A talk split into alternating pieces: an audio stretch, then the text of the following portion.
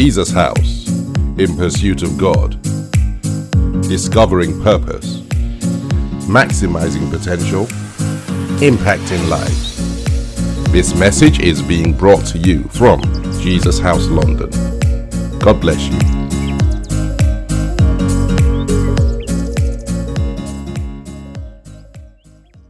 Good evening, ladies and gentlemen, and welcome to today's Bible study. We're grateful for another day. If we just start in prayer, Heavenly Father, we just honor you this evening. We thank you for who you are. We bless you for your kindness and your faithfulness towards us. And we're just grateful, oh God, for your for your arms of grace around us. Thank you for another day, oh God. Thank you for every single person that has been to work today. And Lord, as we gather um, this evening, we're asking that your presence will be with us. Holy Spirit, you are our teacher, you are our counselor.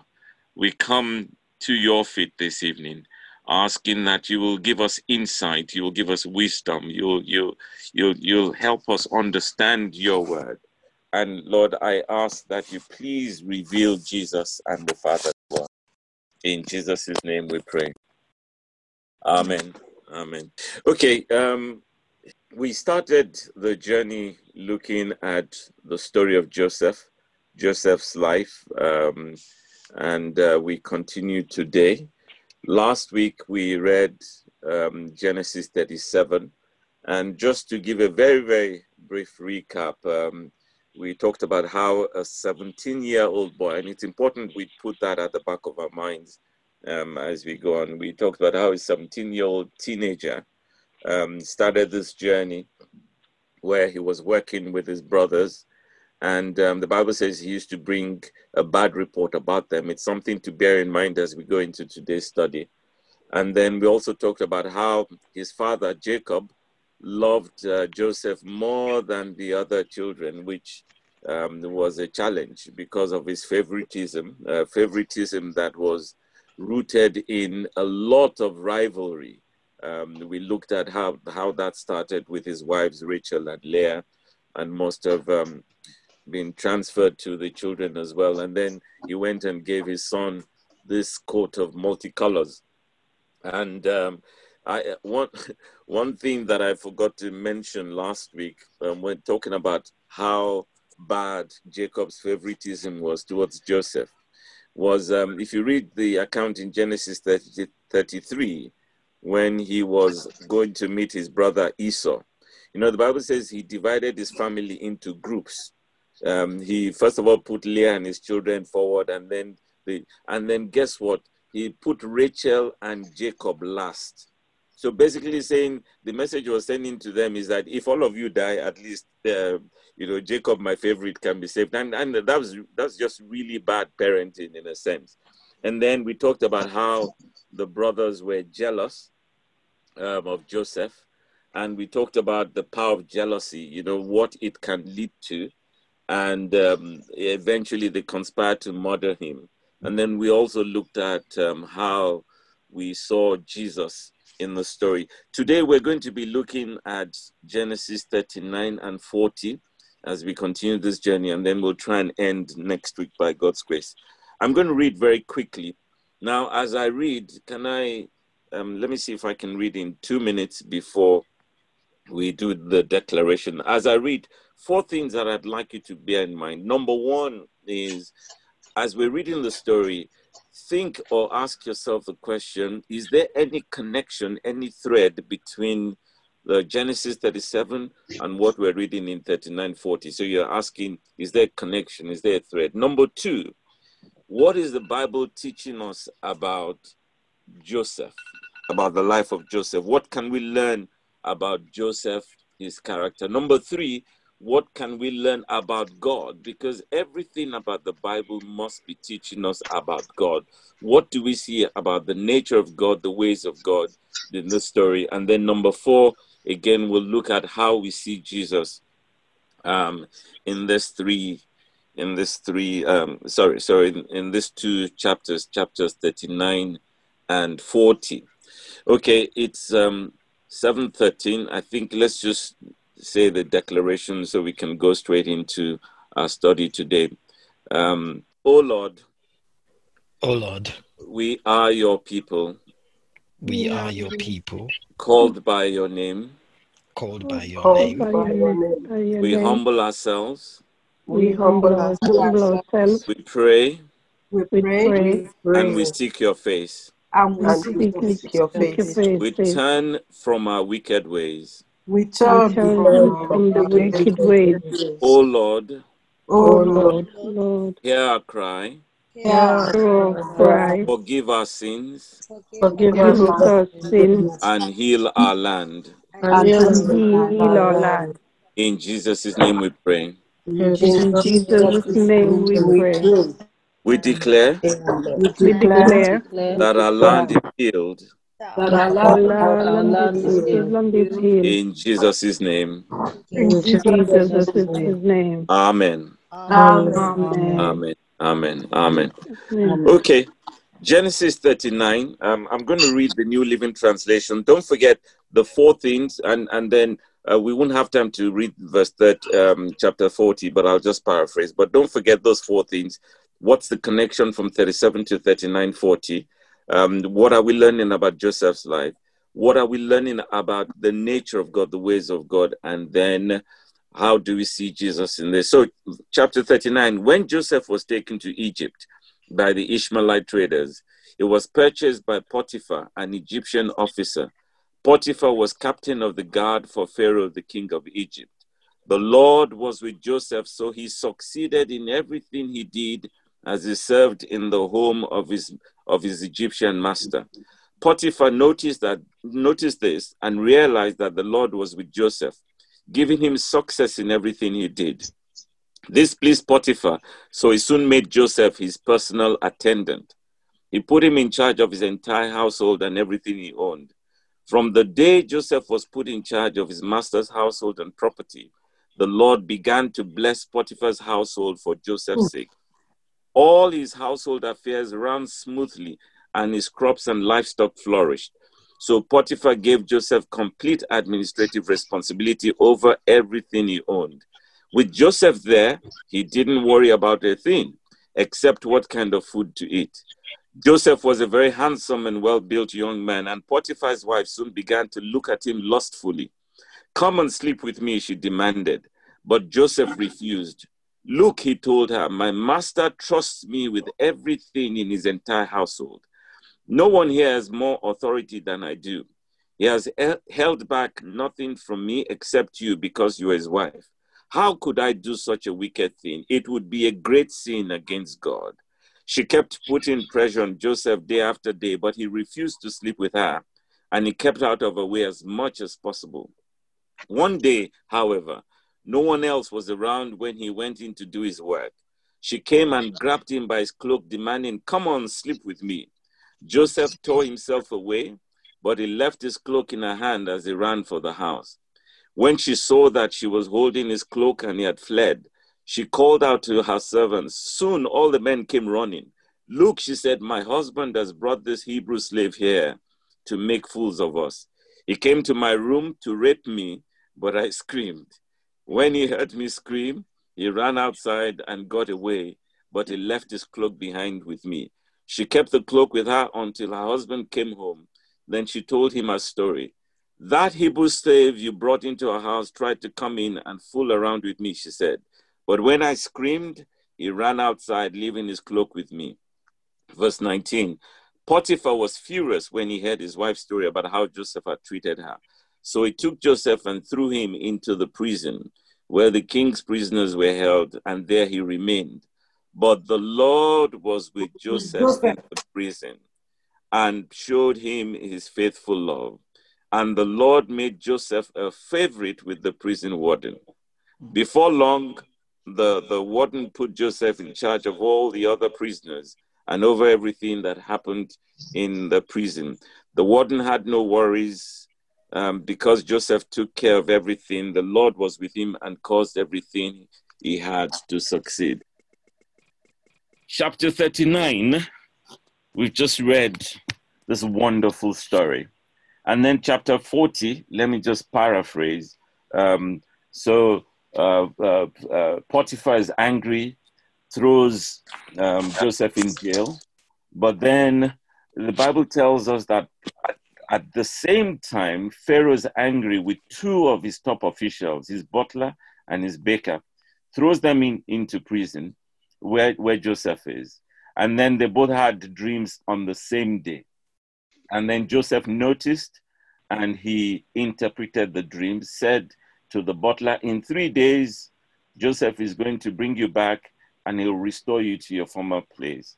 Uh, the butler, uh, sorry, the baker looked at him and thought, Fantastic. Oh, I too, I had a dream. And then Joseph says, Oh, for you, in three days, Joseph is going to, I'm sorry, but uh, Pharaoh is going to bring you back, but he will cut off your head. And um, he said to the butler, When you are released, please remember me. The Bible ends chapter 40, and I've just paraphrased. The Bible ends chapter 40 saying, The butler was restored ju- just as Joseph interpreted the dream, but he forgot Joseph. So, ladies and gentlemen, what do we see in those stories? Remember, I said, what are the trends? What's the connection? What do we learn about Joseph's life? And then what do we learn about the God that we serve? And then finally, what are the, uh, wh- how do you see Jesus in this? Let me start um, my thoughts. There are quite a number of things, um, as one read and meditated, there are quite a number of things that struck me. And then um, I'm, I'm going to ask you to share your thoughts as well. So, the first thing that struck me, ladies and gentlemen, is that remember we ended chapter 37 um, saying that his brothers sold him to the Ishmaelite traders. And then we start chapter 39 by the Bible telling us that Potiphar bought, Pharaoh, uh, bought Joseph. Now, Potiphar, ladies and gentlemen, was captain of Pharaoh's guards. He was like he was like his chief security officer. Um, his his place must have been next to Pharaoh's palace because he was in charge of the bodyguard. He was top official. And then I'm asking myself, you know, what was the likelihood? Think about it. When his brothers sold him, they wanted to get rid of him, and they probably imagined that they would not see him again. What was the likelihood that it was Potiphar that would um, that would buy buy Joseph as a slave? And um, I, I I found out. Remember, we said last week that when Joseph was sent to look for his brothers, he went up to Shechem. Now, the reason is that when the brothers would take the, the, the sheep on pasture, they would usually tra- travel between Bethel, where they were, to Shechem. Remember, I said it was 50 miles. That was mm-hmm. the route of pasturing. That's where they usually took the sheep. But this particular time, when they wanted to get rid of Joseph, they went to Dothan. They just happened to go to Dothan, which was 15 miles further. Guess what, ladies and gentlemen? Dothan was a place that was on the trading route to Egypt. And that's how they, they were able to sell Joseph to the Ishmaelite traders, who then brought Joseph to Egypt. And then guess what? He lands in Pharaoh's palace.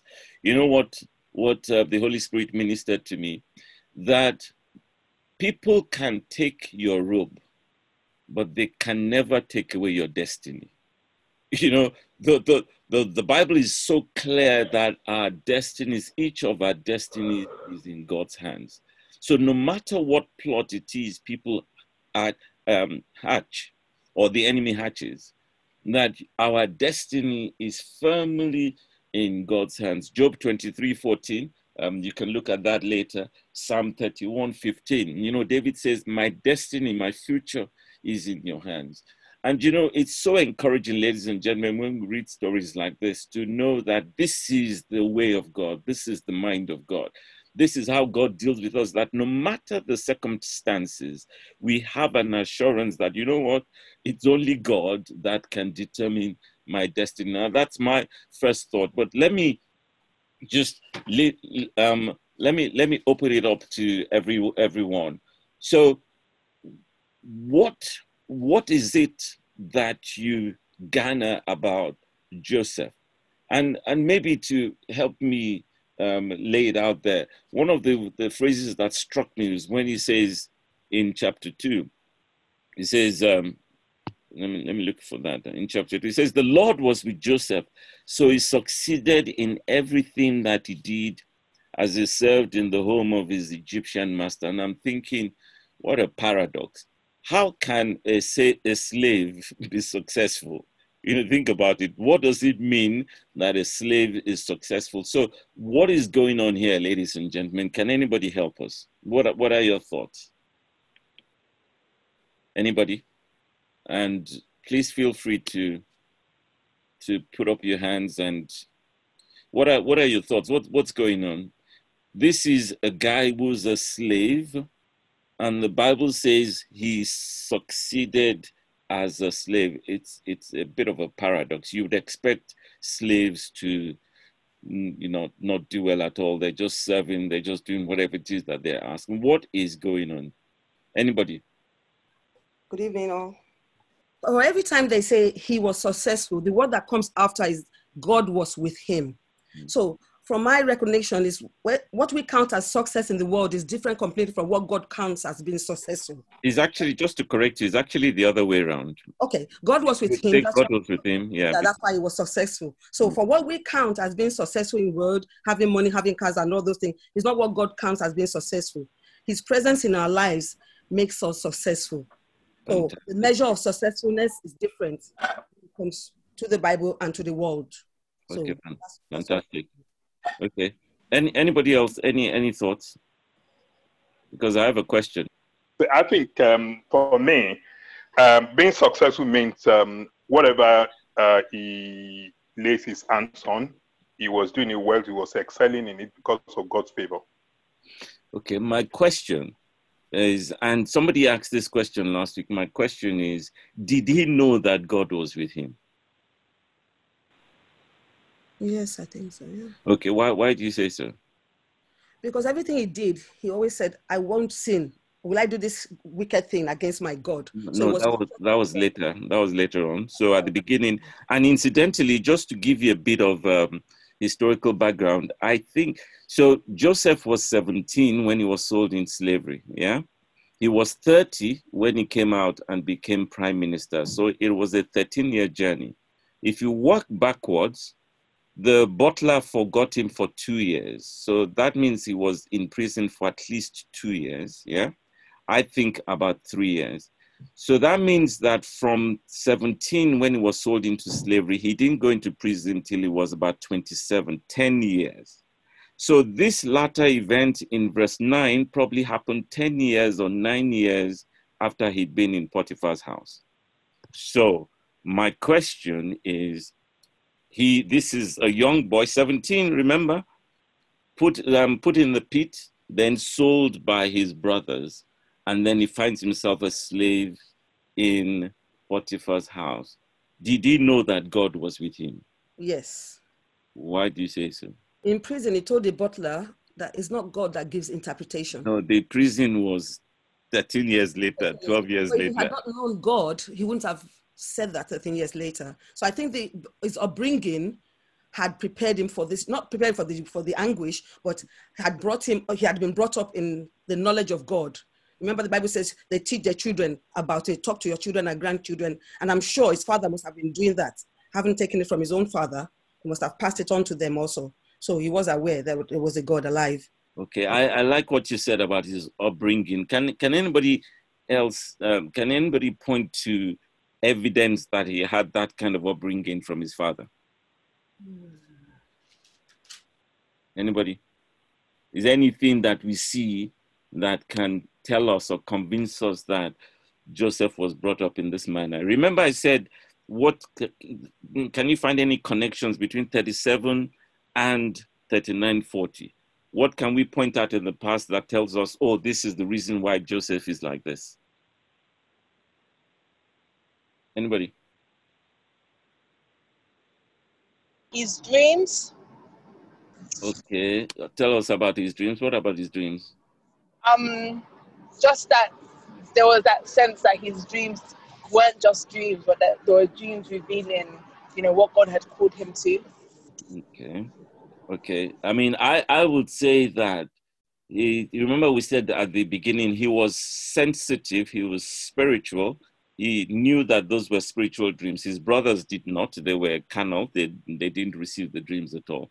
But is there something else that you think would point to his behavior in Potiphar's house? Because don't forget, ladies and gentlemen, we're trying to uh, we're, we're trying to put ourselves in in, in Joseph's shoes. 17 year old. Imagine when you were 17, 17 year old girl or, or, or boy, and then your brothers treat you in this malicious way. They actually wanted to kill you. And then the next thing is that you are now sold and you find yourself a slave in faraway Egypt, a young 17 year old boy. What is going on in his mind? Anybody? Okay, so I, I, I actually hope that you guys will do more of the talking today. But the second thing that struck me um, so the first thing is that our destiny is in God's hands. Um, no matter what people do, no matter the circumstances, you know, God is the one that controls our destiny, and that should assure us. But then the second thing is, I, I wondered because the first thing the Bible says is that God was with Joseph, and he's as he served his master. And what struck me was the fact that there must have been something about Joseph's mindset.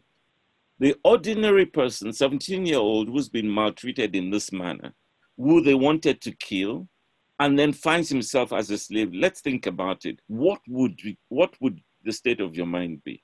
I remember Bumi was saying uh, last week that when he was in the pit, he'd be he'd feel you know abandoned dejected alone and all that and now you're a slave what is what would the state of my, his mind have been you know what i thought that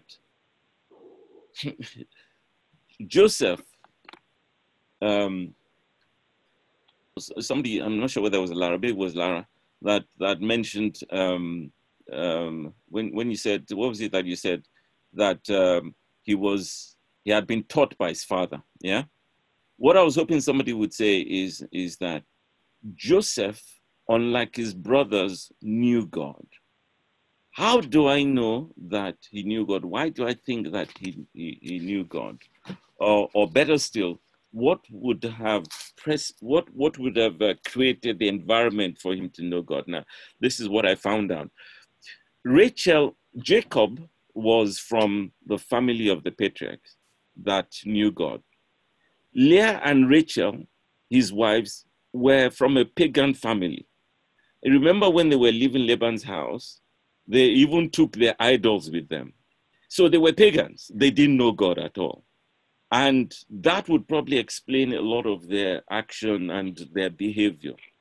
But then, when the Bible tells us that that, that Joseph was Jacob's favorite, it wasn't just telling us for wanting sake. There's something hidden beneath that, and that's the fact that, ladies and gentlemen, Jake, um, Joseph spent a lot of his time with Jacob, unlike the other children. So, my thinking is that Jacob would have been telling Joseph about the God of his fathers. Remember, the reason why God chose Abraham was that he said he knew he will tell his children and his children's children about God. So, unlike the others who were probably still influenced by the pagan uh, uh, religion of their mother, I suspect that Jacob, in sorry, um, I'm sorry, Joseph, in spending time with Jacob, was learning about this God and was sen- being sensitive to this God, beginning to walk with God. Yeah. Now, why do I say that? because it is when we go through difficult circumstances that you really know the people who believe in God. Pastor Badge spent three weeks talking about faith, and what I saw in this, ladies and gentlemen, was somebody who demonstrated faith in God, real faith in God. You know, real faith we, we is not is real faith is is not when we're saying we're believing God for something.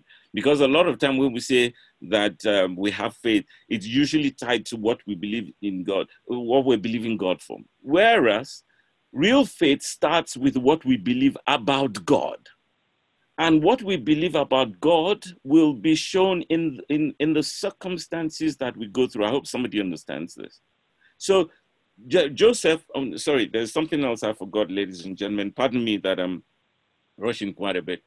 Another thread is, and you'll see this as we go along, is that remember we said that whilst um, the, the other brothers were badly behaved, Joseph always brought uh, Joseph brought back a bad report of them to his father. We asked the question last week: Is it because he was just being impetuous or malicious? or was it because he was being honest? The answer you will find very soon is that he was just being honest. Why? Because he was working with God. This was somebody who knew God. And I've talked about um, the possibility of him sitting with his father. But the important thing, ladies and gentlemen, that and was that kept being impressed in my spirit is that this is somebody who had faith in God. He had faith in the fact that this God who showed me this dream, remember, it all started with the dream. This God who showed me this dream, he's true to his word, he's faithful to his word. I don't understand what's happening. I don't know what what it would why my brothers are treating me this way. I don't know why I've ended up being a slave in a foreign land, but there's something that God is working out. And that is true faith, ladies and gentlemen. Because you see, when we have faith in God, it affects our disposition, it affects our attitude. Um, I'm not sure whether, I think Badge talked about it um, sometime, but, but it's certainly something Pastor Agu talks about quite a lot where, you know, when we go through difficult circumstances, how do you react? Some people murmur, some people um, fight God, but in this instance, the Bible does not tell us that Joseph had an attitude, a negative attitude. On the contrary, we see evidence of a positive attitude because he put himself to serve his master. I hope this makes sense to somebody. And this was somebody demonstrating their faith in God. You know, I, I thought about it. I thought if it was me, ladies and gentlemen, if the truth be told, uh, if it was me, you know, for, for I, it would take me a while to get my head round. How am I going to start to serve? I don't deserve this. What's happening to me? Why am I in this position? But then the, the chapter 39 opens up with, with, with God telling us that he put himself to serving his God. And God always responds to our faith, ladies and gentlemen. God always responds to faith.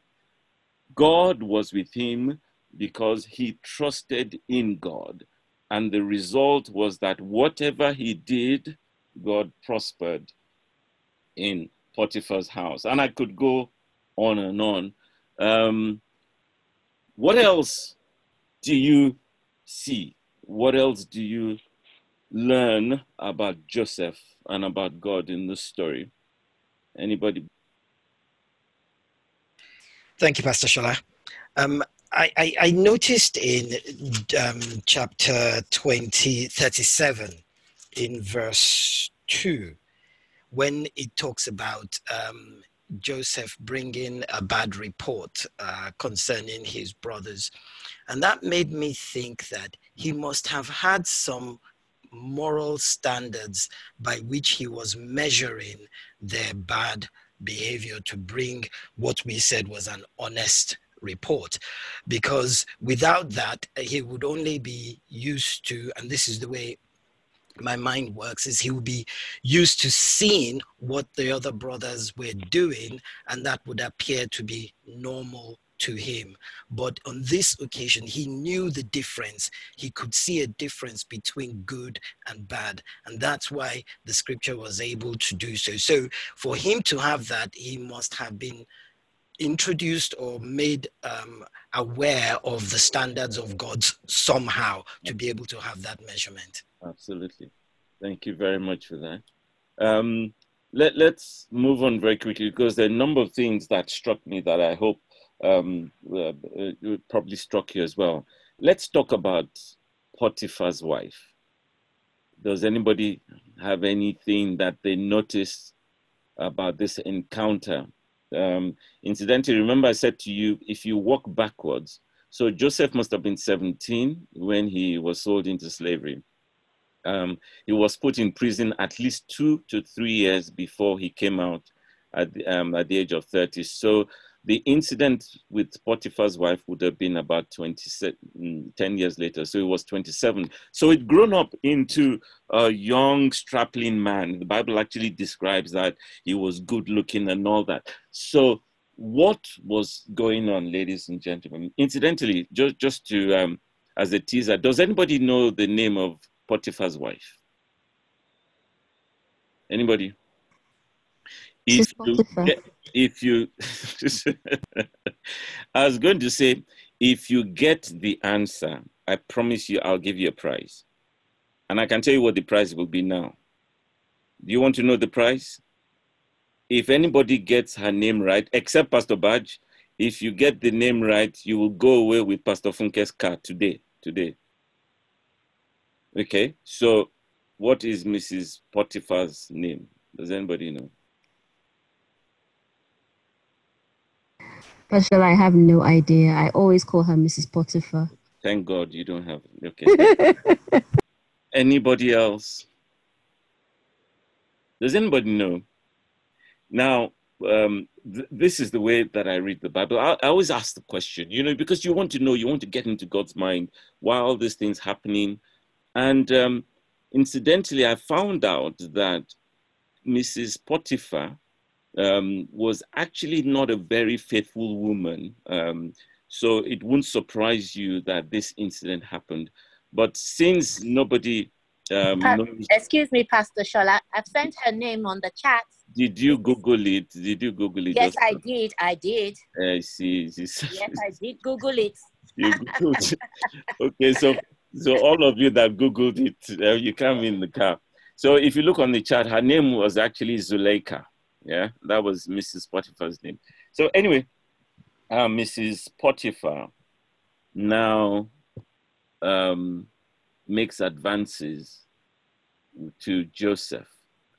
What do we learn from this incident, ladies and gentlemen? Very quickly, um, we only have a few, um, not too long to go. What do we learn from just reading the story? What do we learn very quickly? Anybody? It's a story we know very well, but I ask you to just read again, asking God to just reveal deep insights to us. What do we learn? Anybody? Hi everyone. Um, I think what I what I learned from this, what I see in this, is the fact that from the from the very beginning we knew that Joseph had a destiny. He had all those dreams and all that. So through the different points of his life, there was always a an opportunity for him to be derailed. Yeah. To accept less than what God had for him. Mm. You know, so Potiphar's wife was another, you know, another one of those things where, oh, I could sleep with her, my life will be easier. Maybe she will help me get back to, you know, my father's land, blah blah blah. But he didn't, you know, fall for that trick. Very, That's what I see. Very, very, very good. And I'm glad the way that you join the threads because, it, it, you know, if you, hindsight is always 2020 vision, the same. And if you look backwards, you now start to see this guy had a dream at the age of 17 that gave an indication of God's plan for his life. The brothers did, did not like the dream at all. They were jealous of him. They wanted to kill him. He survived the murder attempt of his brothers um, because of intervention. They now sell him as a slave. Now, that could have derailed him as well in terms of his attitude, his disposition, and all that. And, and like Ifoma rightly said, this was another attempt by Satan to derail the plans and purposes of God. in someone's life. Everything that is written in the Bible, ladies and gentlemen, the Bible says is for instruction, is for us to learn from. So we see a picture, we see a pattern of Satan always throwing things at us all the time to derail God's plans and purposes from our lives. It's his pattern. He will keep doing it until we all go to heaven. So he tried with this, it didn't work. He tried with that, it didn't work. Guess what? It goes to another level because this is one of the biggest challenges, particularly that young men um, and, and, well, I guess women as well will go through. So this time he uses Mrs. Potiphar, Zuleika. And, um, you know, as I was reading and meditating on this, I thought it's interesting the Bible says when she grabbed him, nobody was around. Why is that significant, or how is that significant? When she grabbed him, nobody was in the house. What does that tell you, or how is that significant? Well, that way she could she could lie against him. She probably knew he wouldn't even he wouldn't agree. No, she I did know. I can assure you she so? did not know. Okay, No. Uh, okay, but at least it, it would support. I mean, I guess it's something that's orchestrated nicely so that she could lie if she had to. Okay, you know, I think, I don't know. yeah what what i felt the spirit of god said to me as i was meditating on this is that um remember i talked about faith? That real faith you see real f- faith when we go through difficult circumstances. It's also the same thing with the the, temptations of life. You know you you've all heard the saying that satan tempts but god tests yeah? So, so Satan will always tempt because he wants to derail. He wants to get off off destiny. He wants to, you know, put a stumbling block. God will use those similar circumstances to test us, to see how firm we are in our walk of faith. The reason why nobody was around, or why the Bible emphasizes that nobody was around, is that the times of our greatest pressures and temptations are usually when nobody is around. You know what? Because then you can easily, you know, you rationalize, uh, make excuses, compromise. And particularly in that situation, you know, I've said this to the men quite a number of times. I, I, I you know, I, I honestly don't know what I would have done. Bumi, I don't know what you'd have done. I don't know what anybody would have done in that situation. But think about it that this was his master's wife and they were alone. I'm sure he was aware of how powerful she was. And ladies and gentlemen, the truth of the matter is that Joseph could e- easily have rationalized and said, Look, you know what? I'm a slave in this place. Um, this is my master's wife. If I don't do what she's asking me to do, um, she might, you know, make my life a misery. Or the other side of the coin, if I do what she's asking me to do, then I will have favor with her. Does somebody understand this?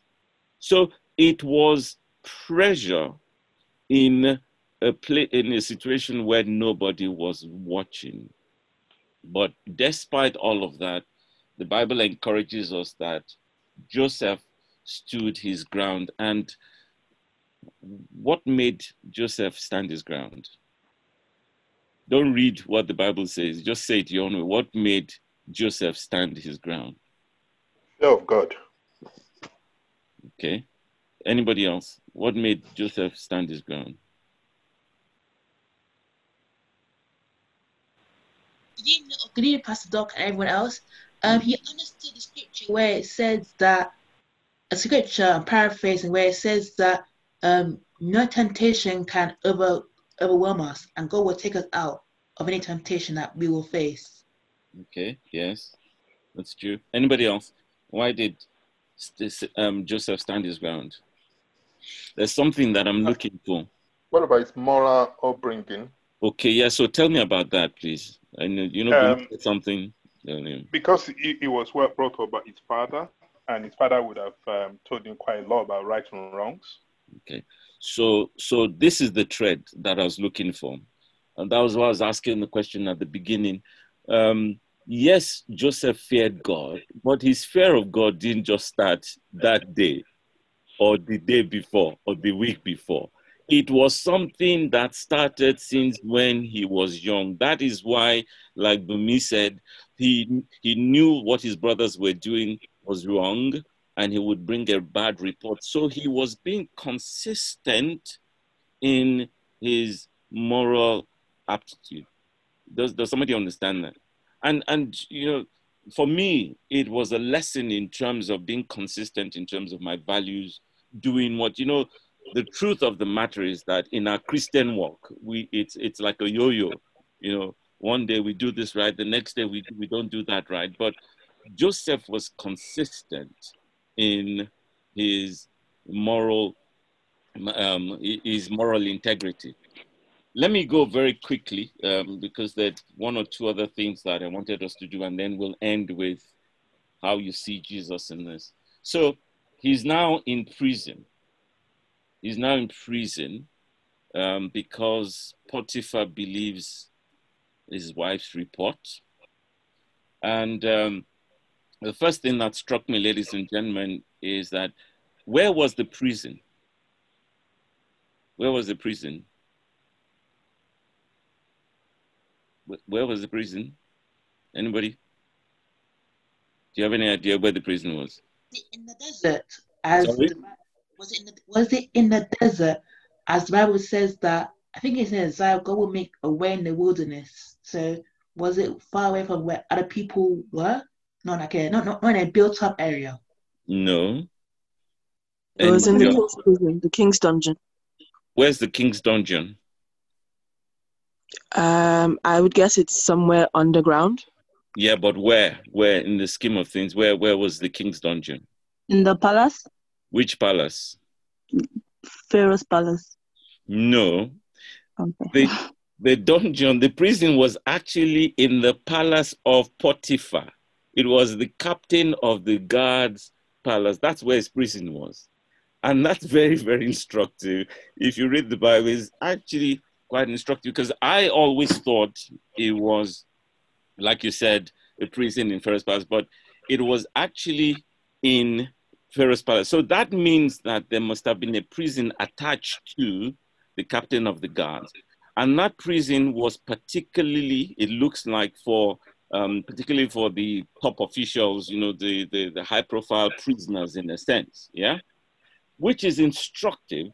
Um, first of all, I found out that in ancient Egypt at the time, if you were accused of rape, the normal thing that would happen is they would kill you because it was considered a very grievous offense. And if you read a lot of commentaries, they'll say it's actually surprising that, well, not surprising, but it's surprising that Potiphar did not have um, um, Joseph killed immediately. But, but it's not surprising because, like we've read, the hand of God was upon him. Yeah. So instead of killing him, Potiphar puts him in the prison that is in the, the palace of the guard. Yeah. And then this is what I love um, because by now you'd be saying, you know, uh, what's that phrase? By now you'd be saying he couldn't get any worse. You know, from the pit, becomes a slave, and then now a prisoner for something that you did not do. Yeah? But, ladies and gentlemen, see what the Bible says. The Bible says that the, um, Joseph continued to serve the same way he served Potiphar. He continued to serve dutifully in the prison. Yeah? And this phrase jumped up at me. When you have faith, you will always act faithfully.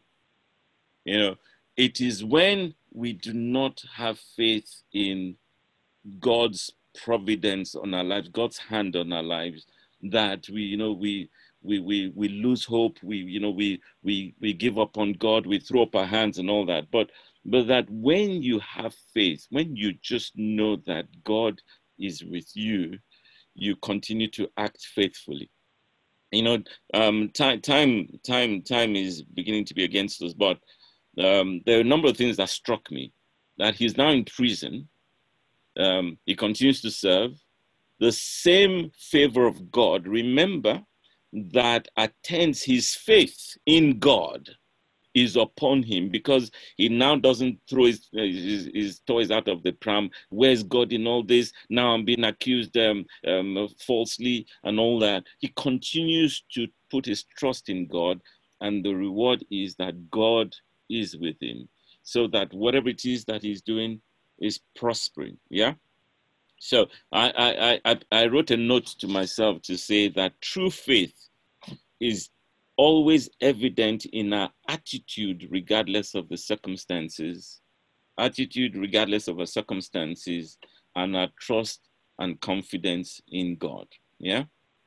And then this is the bit that I'd never seen before when I read this bit over and over again.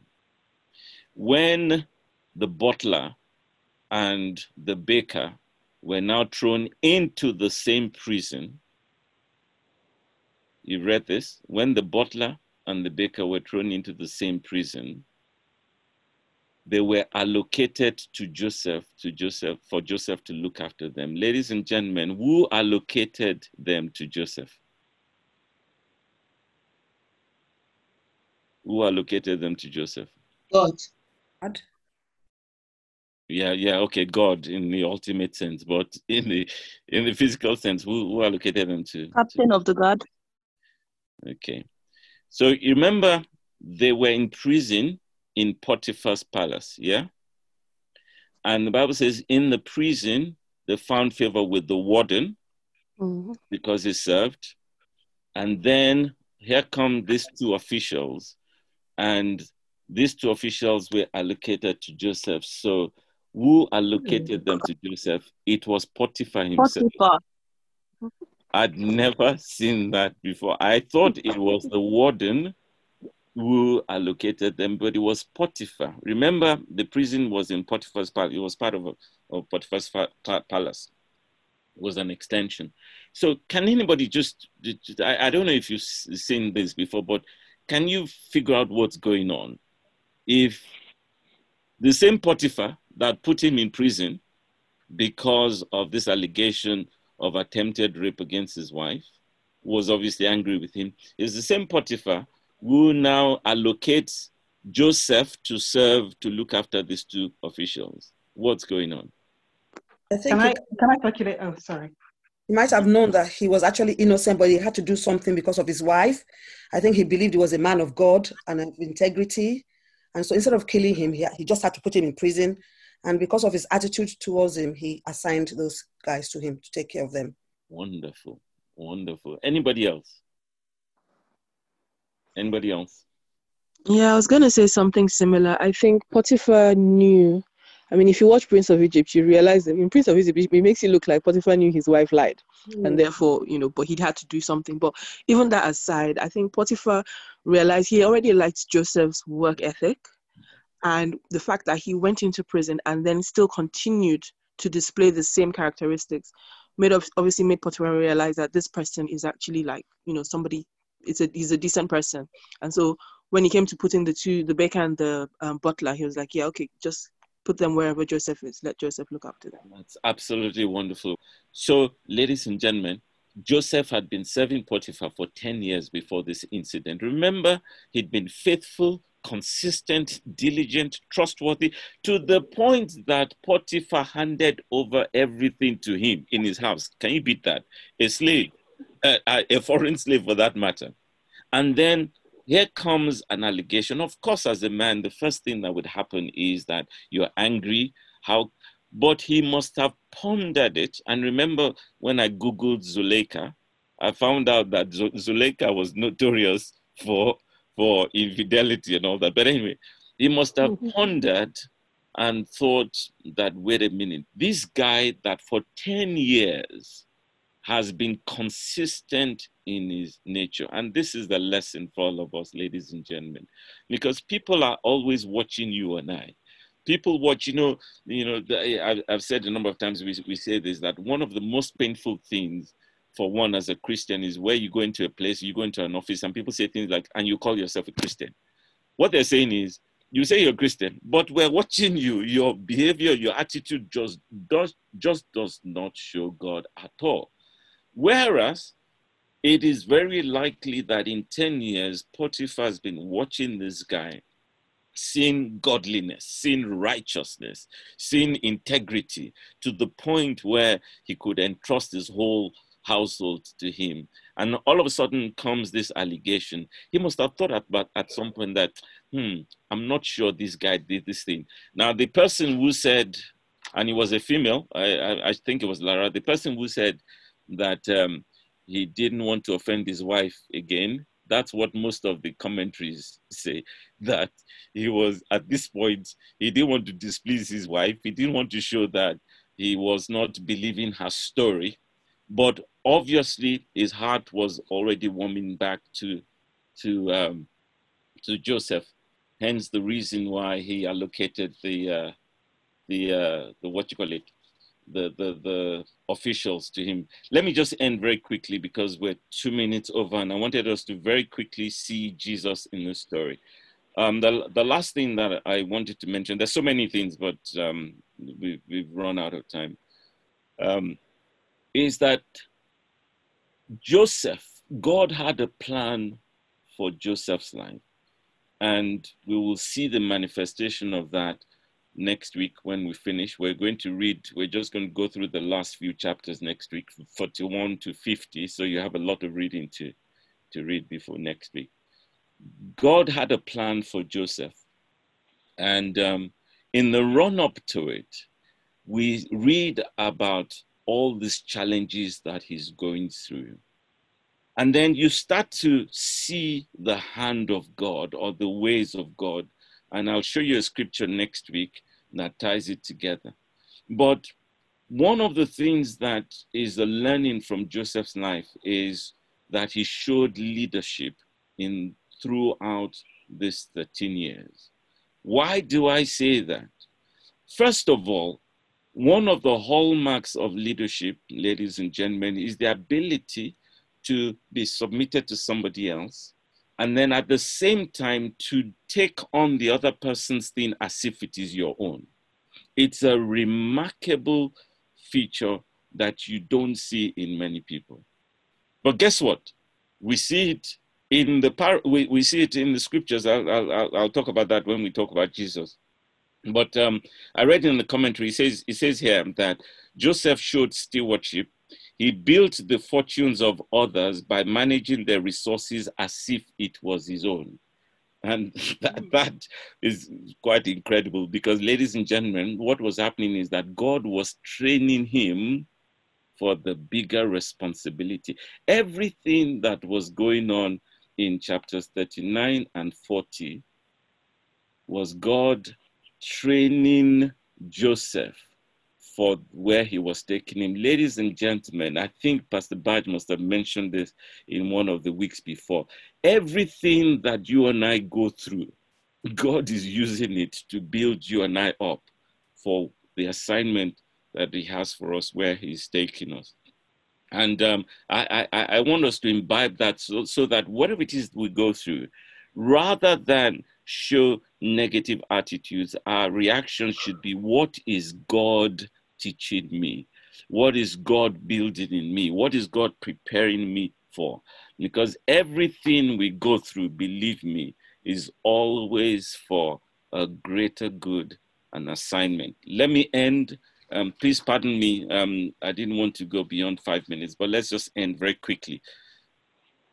How do you see Jesus? There are at least six or seven things. Quickly.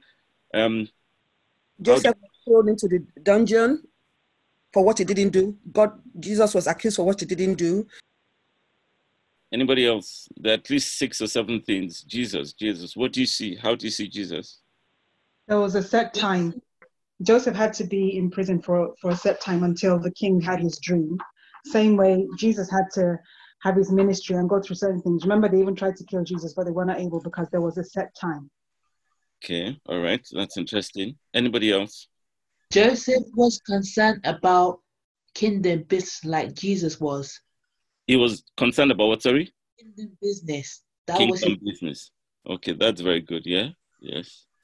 Anybody else? Um, Jesus being tempted in the desert was the same as Joseph being tempted by Pot- Potiphar's wife in isolation. Wonderful. That's very good. Thank you. That's very, very good. Anybody else? Yeah? Anybody else? There's at least three or four more things. Let's do this very quickly. When Joseph was, hello? Yeah, go on, go on. Yes, please. Yeah, when Joseph was um, tempted, he actually spoke. So um, the power of a spoken word. So when he was tempted by uh, Potiphar's wife, he actually spoke out. He was saying, you know, how can I do this against God? In the same way in which when Jesus was tempted, he also spoke to the God. Okay. All right. Thank you. When when when when um, Potiphar's wife was reporting him to to um, Potiphar, do you think um, Joseph protested his innocence? The Bible doesn't tell us. I'm just wondering. Do you think? Probably not. Do you think? Probably did. Okay. I would have said how many people think he did. Put up your hands, but I can't see your hands. Um, well, I, I, I don't know. I, I, I don't know. But um, there's a commentary that suggests that he did not. Um, that he did not defend himself when he was being accused. Um, number one, um, because he probably thought it would be futile to start to argue against the woman of the house. Um, and um, what the commentary says is that it actually reminds of us, reminds us of Jesus, that when he was uh, being accused, he did not say a word to defend himself. Yeah. Anything else? One or two, and then we'll end today. It's a bit of, it's a bit of a stretch, but um, Go on, let's, I- let's, let's stretch. It's okay to stretch. okay, okay. I'm thinking about the fact that um, the baker and the butler were, were, were given to him to take care of. Yeah. The same the same way. It makes it reminds me of John 17 for some reason. The same way that Fantastic, fantastic. Yes. Go know, that God gave, right? That that you know, Jesus said to the Father, you know, of all you've given me, I haven't lost anyone apart from the son of perdition, kind of thing. So yeah, I kind of made that. Yeah, yeah, you're a star. You're a star. I actually forgot to mention that that that again, part of what uh, Joseph did in showing leadership it was that he took responsibility for the people on under his care, and that's exactly what Jesus did. Yeah, very good. I actually wrote John 17. Yeah, so yeah, wonderful. Anything else? Anything else so we can end? Yeah, I would like to say um, Jesus was Joseph was thrown into the dungeon, and Jesus was killed and went into the grave. It can be was synonymous to dungeon, and then he rose up and is in heaven with the Father, and Joseph become went into the palace. Okay, Joseph Joseph rose up again. Okay, we can stretch that. That that's fine. Okay. Um, let, let me let me just end. One of the ones that struck me, um, remember, is that Joseph submitted himself to his master, Potiphar, and learned obedience in all his time. The same way that Jesus, our Lord and Savior, the Bible says he came and walked as a human being, submitted himself to God, and learned obedience. Hebrews, um, I think it's Hebrews 5 8. Yeah? Okay. Let me let me end so that I'm not um, I, again apologies that one has had to rush, but all this is just to encourage us to look deep into the Bible and just try and understand the mind of God, try and see what the Spirit is um, elaborating or expatiating in the minds. And I'm sure the more you look, the more you'll find things. Uh, one other thing that I wanted to mention before we end is that the story of Joseph starts with Jacob showing favoritism to his son. And um, there's this phrase that came to me that man's favoritism will always lead to dysfunction but God's favor will always lead to blessing. You know, so ours is to look or rather to do things that will attract the favor of God. And um, uh, second to the last is that the Bible says the butler forgot Joseph. Man will forget you, but God will never, ever forget you. Man will forget you. Man will disappoint you, but God will never disappoint you. It's a very encouraging part of the story. And uh, also to say that when the butler forgot him. The Bible says he forgot him for two years, and that's where we'll take off from next week. I'm sure Joseph must have been distraught. I'm sure he must have, you know, because he's saying, I know this dream is going to come true. They're going to lift up your head. You're going to go, Can you please just tell Pharaoh for me that I'm a poor, innocent man? I was kidnapped and put in this place. And um, he was expecting to walk out of that prison. And he was forgotten for two years. He must have been distraught. But, ladies and gentlemen, the word of God concerning your life, it will never fail. But the Bible says there's an appointed time. It's for you and I to always seek the appointed time. If Joseph had been released then, can you imagine? In fact, let me leave you with that to think about. If Joseph had been released then, what would have happened to Joseph? Don't bother answering, just think about it and meditate on it tonight. But suffice it to say that that might have scuppered the plans a bit. And I leave you with this last statement that I felt laid on my heart that when you read the story of Joseph, um, it, it, all seems like a movie. You know, one minute in the pit, the next minute a slave, then Potiphar's wife, and all that. It all seems like a movie. You know what the Spirit of God laid on my heart that I said to say to all of you? It's the same way your testimony will be. That whatever it is that you are going through, those circumstances, by the time God brings you out on the other end and you see the plan of God for your life, it will be like a movie. God bless you, ladies and gentlemen. God bless you. Have a wonderful week. And apologies that uh, we've overrun. Next week, um, I'm not going to be able to read the scriptures because I want to end Joseph next week. So please read chapters 41 to 50. Chapters 41 to 50. It's a long read. And then we'll just pick out one or two things.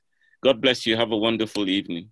Thank, Thank you, so Pastor. Much. Good night. Thank you, Pastor. Thank you so much. Bye. Thank you, everyone. Thank you, Pastor. Thank you. Bye-bye. Bye. Bye.